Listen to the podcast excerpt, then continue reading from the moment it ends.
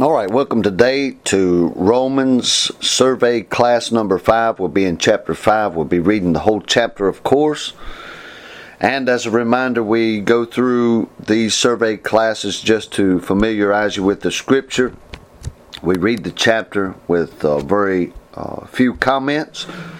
And so we'll start in verse number one and read Romans chapter 5. Therefore, being justified by faith, we have peace with God through our Lord Jesus Christ, by whom also we have access by faith into the grace wherein we stand. So, verse number one, you have justification by faith. Verse number two, you have access by faith, which is a, a great doctrine in the New Testament that's not normally emphasized. We emphasize the grace of God. We we emphasize justification by faith. We emphasize redemption. We emphasize a lot of things, but we don't often emphasize access by faith. This verse would go with something like Ephesians chapter number 1 verse number 6 that says we're accepted in the beloved and that acceptation this access uh, Hebrews tells us that we have access to the throne of grace and so this access is a great part of the uh, the overall doctrine of salvation and should be paid attention to as we go through Romans. Uh, the new Romans class, Romans 2021 class, then we will uh, talk more about this when we get to chapter 5.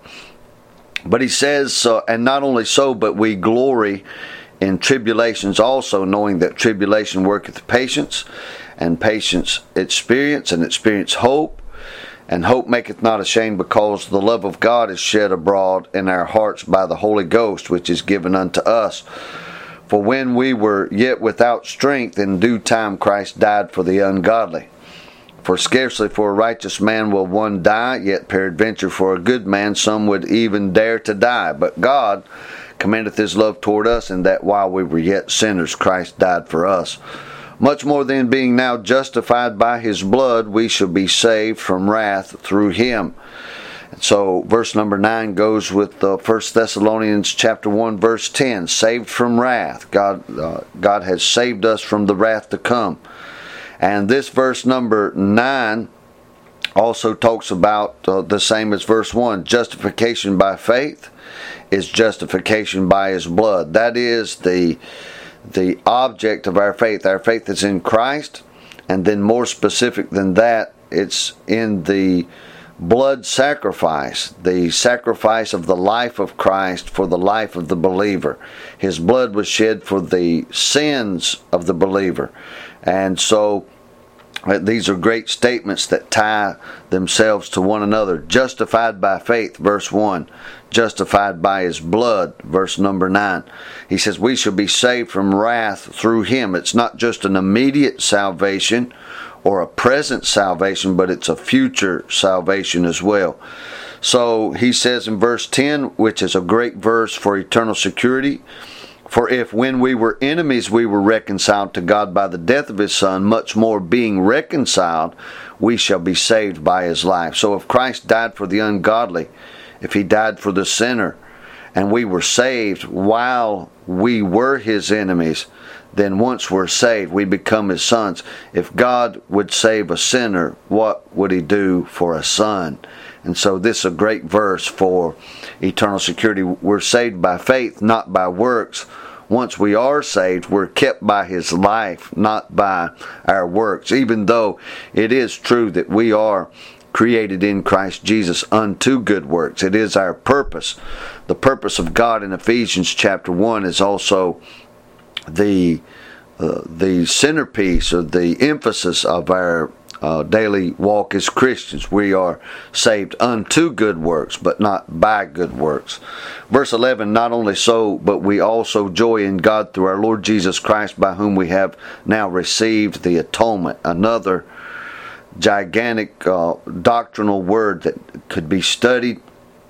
Uh, thought about, meditated on, learned a lot of things. These are uh, justification, atonement, redemption. These are large doctrinal words that we ought to pay attention to and study.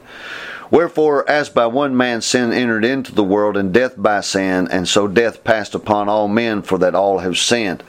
Verse 12 is a, is a companion verse for uh, 2 Corinthians chapter 5 and verse number uh, 17 also not only verse number 17 but that whole passage in 2 corinthians chapter 5 and the exact number escapes my mind but it's very easy to look up 2 corinthians chapter 5 verse number 14 is the verse that I'm looking for. For the love of Christ constraineth us, because we thus judge that if one died for all, then we're all dead. And so he says, Wherefore, as by one man sin entered into the world, and death by sin, and so death passed upon all men, for that all have sinned. And of course, you'll recognize Romans chapter 3 For all have sinned and come short of the glory of God. Verse 13, Romans chapter 5 For until the law, sin was in the world, but sin is not imputed when there is no law. Nevertheless, death reigned from Adam to Moses, even over them that had not sinned after the similitude of Adam's transgression, who is the figure of him that was to come. But not as the offense, so also is the free gift. For if through the offense of one many be dead, much more the grace of God and the gift of grace and the gift by grace which is by one man Jesus Christ hath abounded unto many. basically that verse is uh, is making sense of the fact that if one man sin condemned all men then how much more could the gift and the sacrifice of God reconcile all men.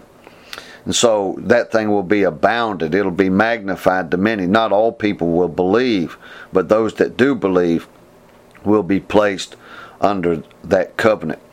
And not as it was by one that sinned, so is the gift, for the judgment was by one to condemnation. But the free gift is of many offenses unto justification. For if by one man's offense, death reigned by one, much more they which receive abundance of grace and of the gift of righteousness shall reign in life by one Jesus Christ.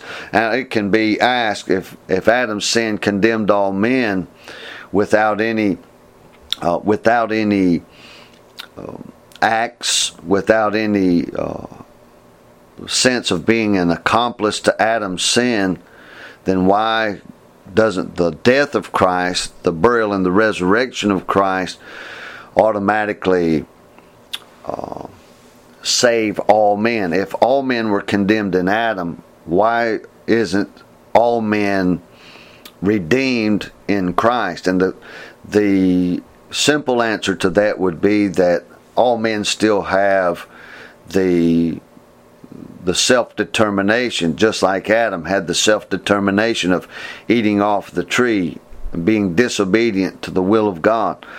Uh, even though all men was condemned in the transgression of Adam, all men still proved themselves to be transgressors as well as Adam. So that when Christ died for all men, the recipient of that advantage, the recipient of the divine nature, comes through a belief in Christ, a willingness to place themselves among the transgressors and receive forgiveness for that disobedience which every man carries in his heart. So that can be elaborated on, that can be expanded on, and we'll do that in the Romans class. So let's uh, move on here for the moment. Verse 18 Therefore, as by the offense of one judgment came upon all men to condemnation, even so by the righteousness of the one, uh, the free gift came upon all men unto justification of life. For as by one man's disobedience many were made sinners, so by the obedience of one shall many uh, be made righteous. Moreover, the law entered that the offense might abound, but where sin abounded, grace did much more abound. That as sin hath reigned unto death, even so might grace reign through righteousness unto eternal life by Jesus Christ our Lord.